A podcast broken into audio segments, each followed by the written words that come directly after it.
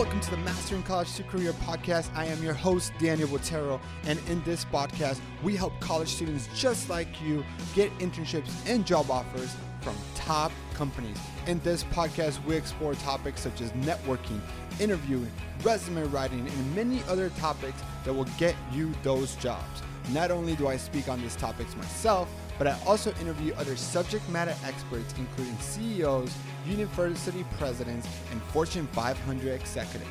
We also interview college students just like you in the hopes that you can relate to their stories and learn from their journey. So if you're a college student looking to get ahead, look no further and welcome to the Mastering College to Career podcast.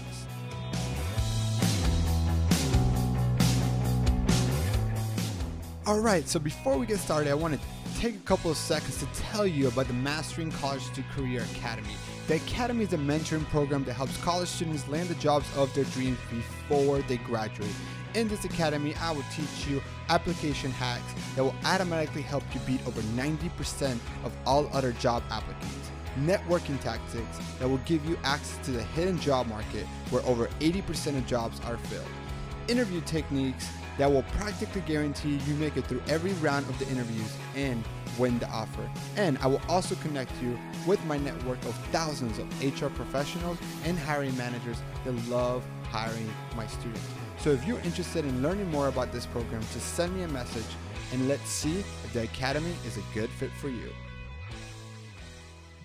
Welcome, welcome, welcome back to this episode of the Mastering College to Career podcast. And ladies and gentlemen, today's episode, oh, you guys are lucky because today I am talking to a legend, a legend in this space. I am talking to my DSP brother, Jerry Lee, COO of Wonsulting, Senior Strategy and Ops Manager at Google, superhero, mentor of millions how are you doing, my friend Gary? That you are too too kind to me, but uh, I am doing great. I am so excited to be here and chat with you. Uh, but could not be more thankful to have you as a friend and someone who always sends me really interesting things. Man, so look, you how many times have you spoken, whether it's a webinar, LinkedIn Live, podcast, just in 2020? Oof, just 2020. So it's May now. So about half a year. I think we've done about 40 or 50 this year. Yeah. Um, and last year was about we ended at like 50 or 60 and so we've been doing so many speaking engagements so many linkedin lives and events because we're in a special time today the pandemic is really affecting people and people need that help so we're doing as much as we can to partner with as many people to just get the word out so that you know when they say oh i've had you know one year of speaking experience three years of speaking ex-. jerry has had a lifetime of experience in just, just following in your shadows Daniel. in just six months. You know wow. Look you probably get so many interviews. I'm not even going to go down to the boring questions. We're just going to go into some interesting questions that students probably want to ask you but just never get to ask you. Let's do it. What you know, so you work at Google, and you know, Google is famous for asking some really crazy interview questions. What right. is the craziest interview question you've ever been asked? That is a great question. I can't share the actual questions that we share internally, no, but you've ever been asked. You've ever been oh, asked. I've ever been asked. Oh yeah. Oh my gosh. The the craziest interview I've ever been I've ever had was um, was at one of the largest consulting firms. They invited me. I sat down with a partner, and he said, "You know what? I spoke to you last night for three hours. It was a great conversation. What questions do you have for me?" And that was it. It was this. That was two minutes into the interview, and I just had to start asking this guy question after question, but also making sure that I weave in what I can bring to the table right? Because the context is we uh, had a happy hour the night before, bunch of students, bunch of people just talking, mingling. I saw this one one guy just kind of sitting off in the corner. I was like, all right, I'm gonna approach him. I spoke to him for three hours, just about life, his career, and everything. So I knew all about the guy. But what was crazy is he used my interviewer the next very next day, and he was like, you know, just just laid it on me. And so um, at least in that scenario, that was the weirdest interview I've ever had because it wasn't an interview. It felt more like me interviewing him, but also trying to weave in my experiences and why I would be of value to the firm. That that's interesting. So, what do you think companies, you know, like they, you know, have weird interview questions, like throw curveballs? What are they trying to get when they ask you, like, um, how many tennis balls fit in a oh. school bus? Like, why do they ask those questions? Yeah, that's a great question. So, those questions are depending on if you're in software, depending on if you're in consulting. Software calls them Fermi questions. If you're in consulting, they call them market sizing questions at the end of the day, those companies just want to see how you think. I remember I was given a riddle of like, hey, you have three uh, three bags of marbles, one white, one black, one mixed. What is the minimum number of balls that you have to or marbles you have to pull out to determine which of those are the correct number or like which of those can be correctly labeled uh, with with the with the balls they had. And so for me, I was like, what in the world? Um, but at the end of the day like people just don't care about the answer whether you're asked how many tennis balls can fit in a in a bus versus you know the marble question they just want to figure out hey like can you talk out loud communicate but more importantly problem solve this with me right and i think people are very quick to just jump and being like uh i would you know uh 3 million but they're actually talking it through and so it's the process that matters more than the what let me ask you a question. When did you realize that you wanted to help people in their career? What moment? The moment for me was when I got into college. So, uh, for, for a little bit of background about me, I come from a first gen low income background where when I went into college, I went into a private liberal arts business college in the Northeast. Uh, and a third of our students are international so people come from really really upper class and so as i got into my college career the first thing i realized is that everyone around me were getting internships at goldman pwc ey and it felt like they were just snapping their fingers and they just got it and i was like great on them they have the network they have the connection you should use that but for me i realized that i didn't have anything that I pretty much started from the ground up.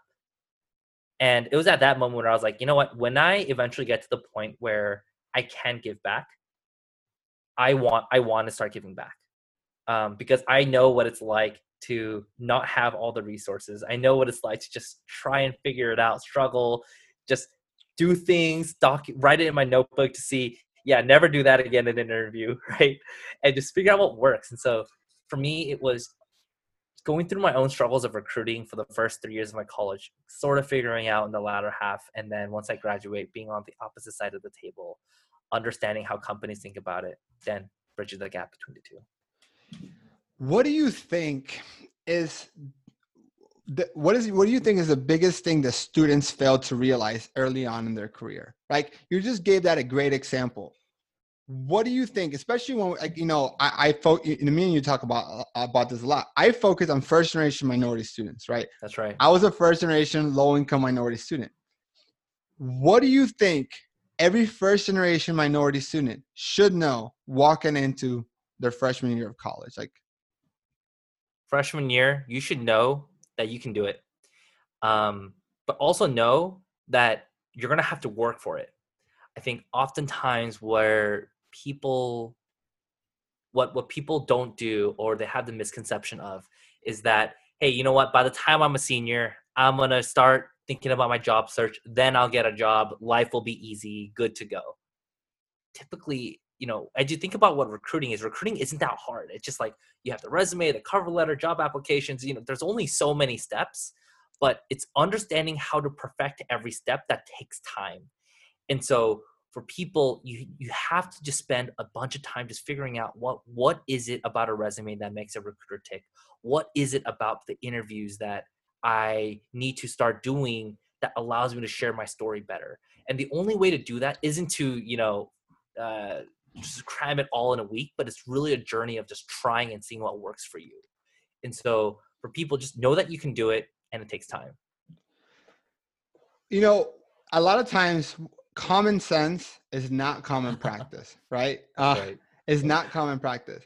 What is the most common sense advice that you see most students fail to do?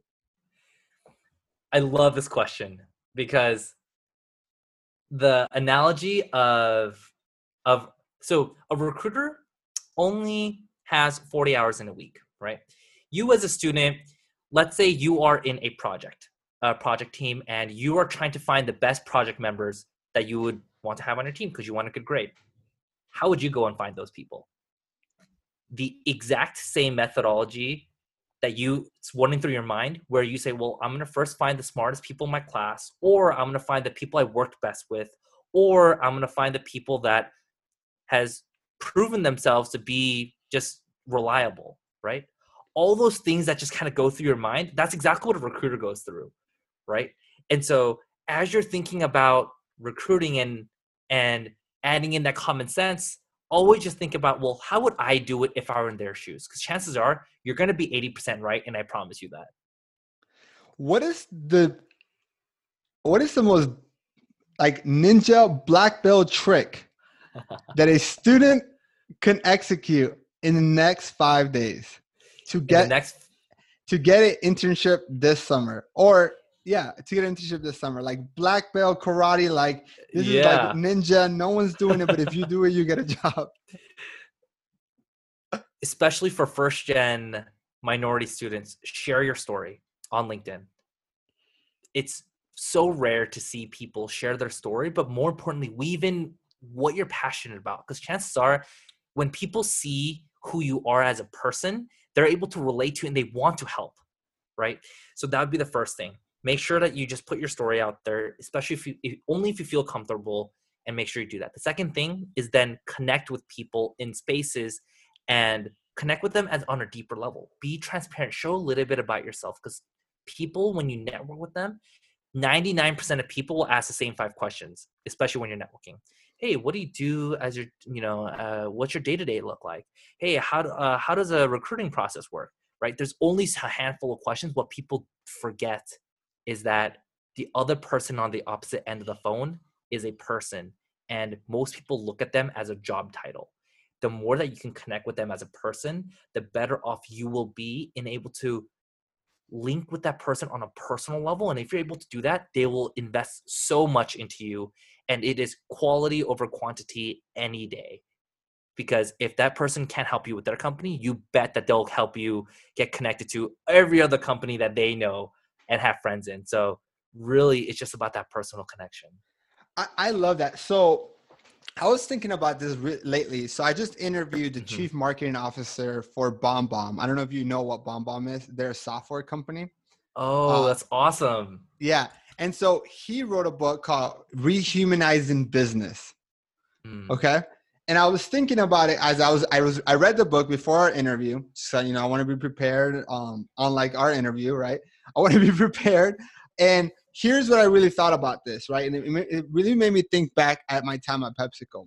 And so many people that are listening to my podcast know that when I was at PepsiCo for six years, and when I left PepsiCo, I was doing over a hundred million dollars in sales a year for the company. And. I managed, I managed from Tennessee to Key West. I managed the relationship between Target, CVS, and Wal and Walgreens. So I did a lot of and because I was uh, dealing with so much business, like I would go to a sales call and that sales calls will lead to like $6 million, $7 million in business. I became numb to those numbers. That's right. Right.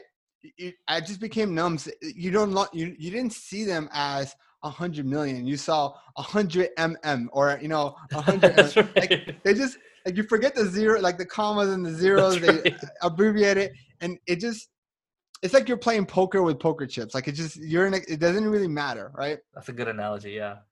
And in business, when you're when you're working for a Fortune 500, and when you're working for a large company, you're dealing with a lot of money. It, it, you become numb to it when you're in a business setting. But I promise you, somebody deposited hundred million dollars in my bank account, I will, will not be complaining. Yeah, but right. but but here, here's the thing. So I'm going to bring it back to the recruitment cycle. Yeah. When a company gets thousands of applicants per job opening, like you become numb by the numbers. It's just That's it's right. a thousand people. So the trick, the ninja trick of the of the of the month for me is you need to humanize the recruitment process. That's right. Right? The you have to Mother Teresa I don't know if you've ever heard the like Mother Teresa principle, or like why when they when when they show you in this commercials, like if you donate five dollars a month, you can save this dog. That's right. Like because they want to humanize and get this attachment to that dog versus the millions of other dogs that need our help. I think students should humanize, rehumanize the recruitment process. By when you connect to the recruiter, whether it's through LinkedIn or in other form, it is going to allow you to not be one of a thousand people applying for the job, but now it's Jerry applying for the job. It is That's right. Daniel and applying for the job. I love that so much because it goes back to hey, if you were to do it, how would you do it? Would you go and ask everyone and submit their resumes, go through a list of 100 people, read through text and say, okay, this person seems to have the best internship, so I'm going to put them on my project team? Or are the first people that's going to go through your mind, uh, well, who do I know in my network who is going to be qualified and know and know that like they'll get the job done? And for most people, they don't want to read through 100, 100 pieces of paper. Like that's their last resort, right? Like no one likes yep. reading right? Especially if it just resumes. And so you're completely right that at the end of the day, humanize because know that on the opposite side of the phone, on the opposite side of the recruiting process, is another person. If you can tackle that, you're golden.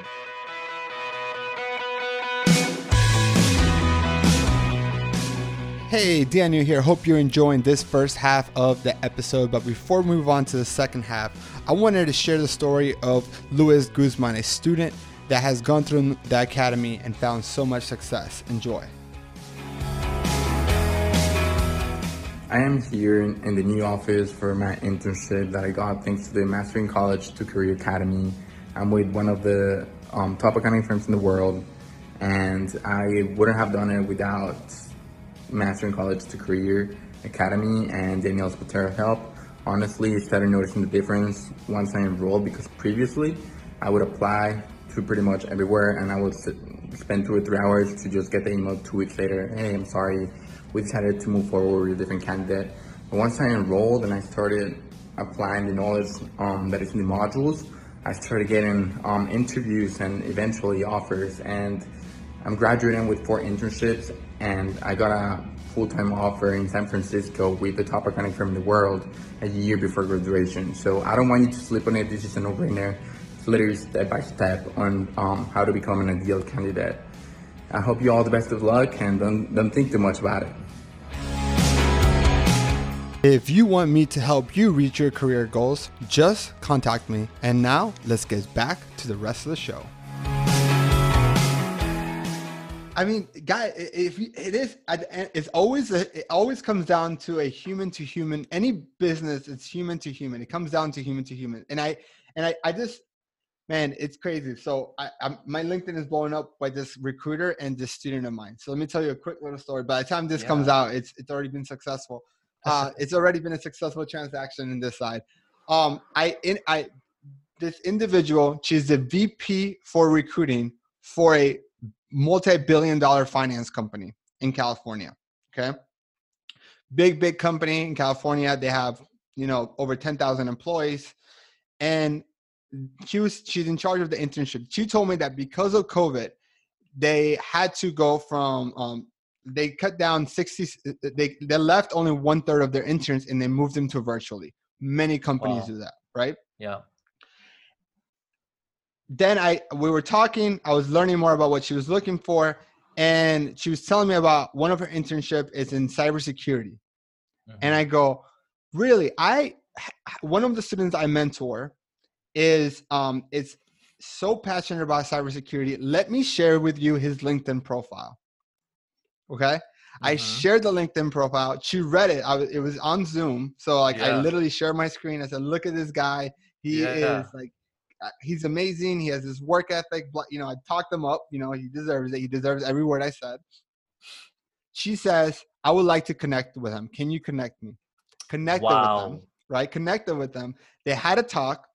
She then set up an interview with the guy in charge of cybersecurity, right? Wow.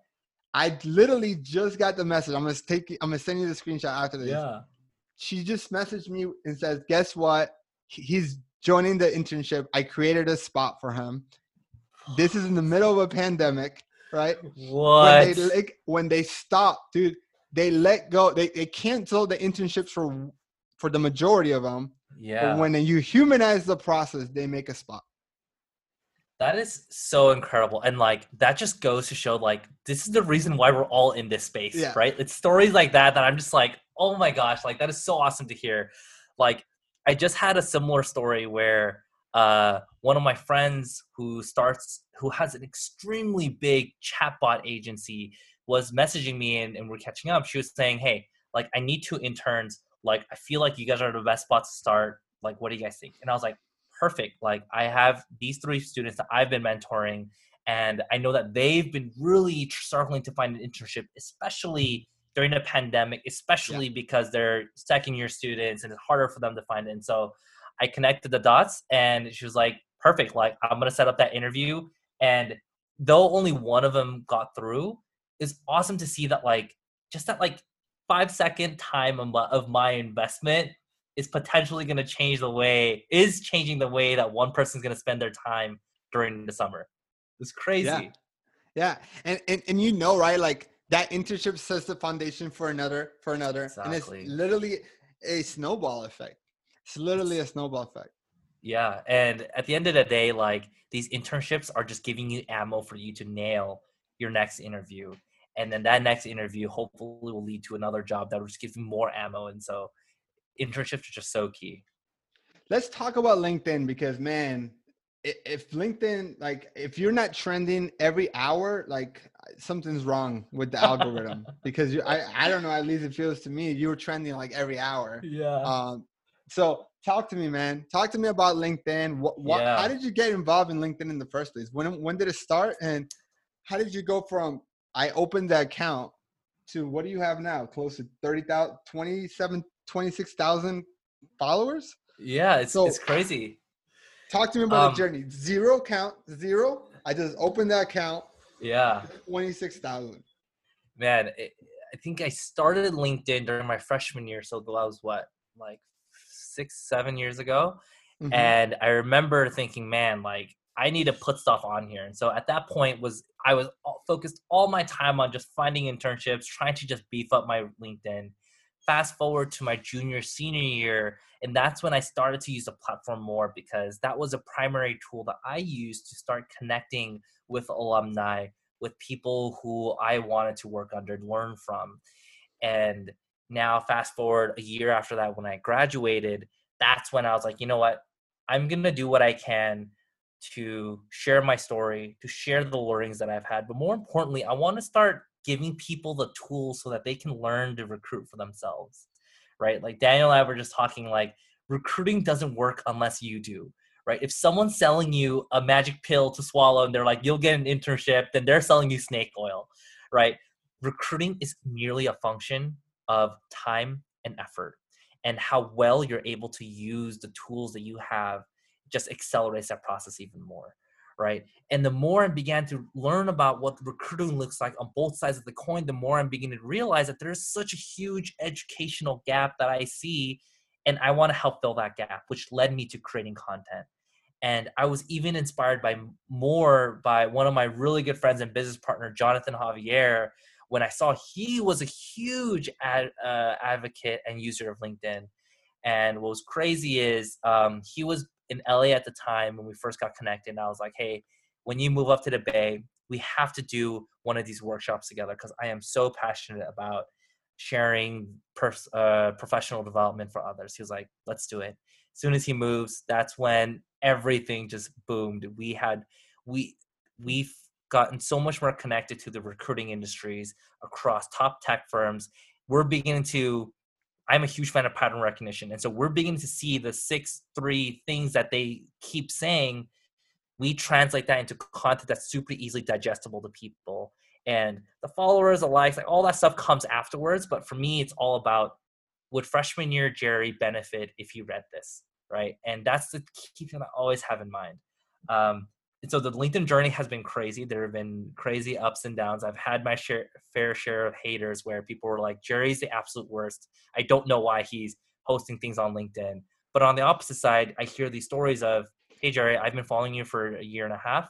I just want to say I landed my first full time job after being unemployed for three years, and I, I, you know, like, I, I think most majority of that I have to thank for you, right? And so, it's it's a crazy journey, but it's one that I'm so thankful for because 30 minutes, one hour of my time could have could potentially change the way someone tackles recruiting. It could t- change the way of the course of their life.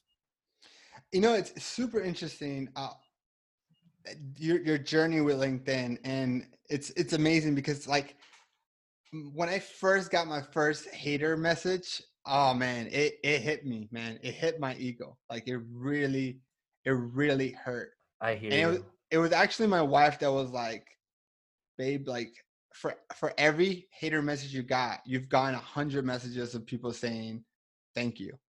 That's like, right. Thank you, right? Um, and so you you're always gonna have eh, eh, you're gonna have those haters. Oh man.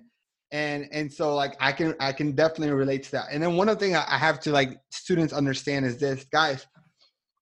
It is there's this flywheel effect that I've noticed with LinkedIn and even all social media.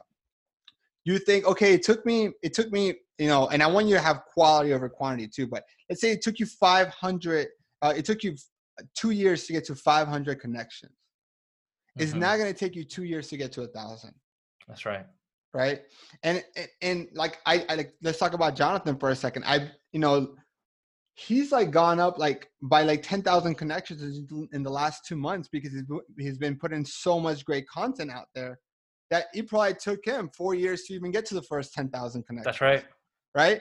And so there's this flywheel effect that is going to allow you to exponentially grow, which is the same way that Facebook or Instagram or LinkedIn can go from a million daily users to 10 million in, in a year. So that's going to work in your advantage as well, as long as you, the quality of your content is there. So stay consistent. You know, exactly. You, if you put crap in, you're going to get crap out. That's right. Yeah. Um, and, and and one thing I really want to emphasize, especially as you were talking about that, is you want to be solving needs. You don't want to be posting just to post to get followers, right? Because when you do that, you end up in a really nasty cycle. And I've and I've been through this too, where I've posted to try to optimize for likes. I didn't get the likes. I beat myself up, and I'm like, why? Why isn't this working, right? And then I got into this cycle of like, man, like maybe I should take a break from LinkedIn. I came back and I realized that my heart wasn't in the right place. Yep. Right? And when your heart's in the right place, people see it, people notice it, and at the end of the day, like you want to be purpose driven, not followers or likes driven. Yeah. I love it. I love it. Uh, Jerry, man, any last couple of words? Where can they get hold of you? How can they reach you? Where can they learn about Wonsulting? Like, how do they follow your great content if, if they're not already following, which I would, I highly doubt it. But if you, yeah, you uh, well, first, make sure you check out Daniel's content first. And then yeah. once you, and then if you're like, all right, I want some B tier advice, then you can come to me. no, um, I, I, I, I think they should check out both. I, I really yeah. think, I honestly believe, I much rather you be checking out Jerry's content than you checking out something somebody else's content because it's probably not. It's definitely not as good as Jerry's. Yeah, I, no, I really appreciate that, Daniel. Um, but you guys can find us at wonsulting.com, or if you want to follow, uh, message me personally. Uh, just look up Jerry Lee, Google. I'll probably be one of the first ones up there. Um, and if you send me a message, uh, I will reply. Um, and that is my promise to you. It may take me a week. Don't hate me, but I will get back to you. So uh, let's stay connected.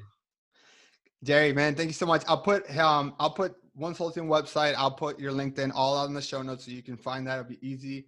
And yeah, I mean, you you just need to follow him. Like, I mean, I, him and Jonathan rocking the world. better follow him now before he cannot get to a point where he cannot reply to every message because cool. it will happen. All right, guys. Thank you guys so much for listening. Jerry, man, you're, you're the man. I look forward to staying connected. Thank you, Daniel, for having me on. Everybody, thank you guys so much for listening catch you guys on the next episode. All right, my friend, congratulations for making it all the way to the end of the podcast. In the age of short attention span, this speaks volumes of you. So now, if you found value in this episode, that I am sure you're going to find value in the Mastering College to Career Academy. So if you want to learn more a little bit about that academy, go to masteringcollegetocareer.com or just send me a message. And thank you so much for listening and catch you guys all on the next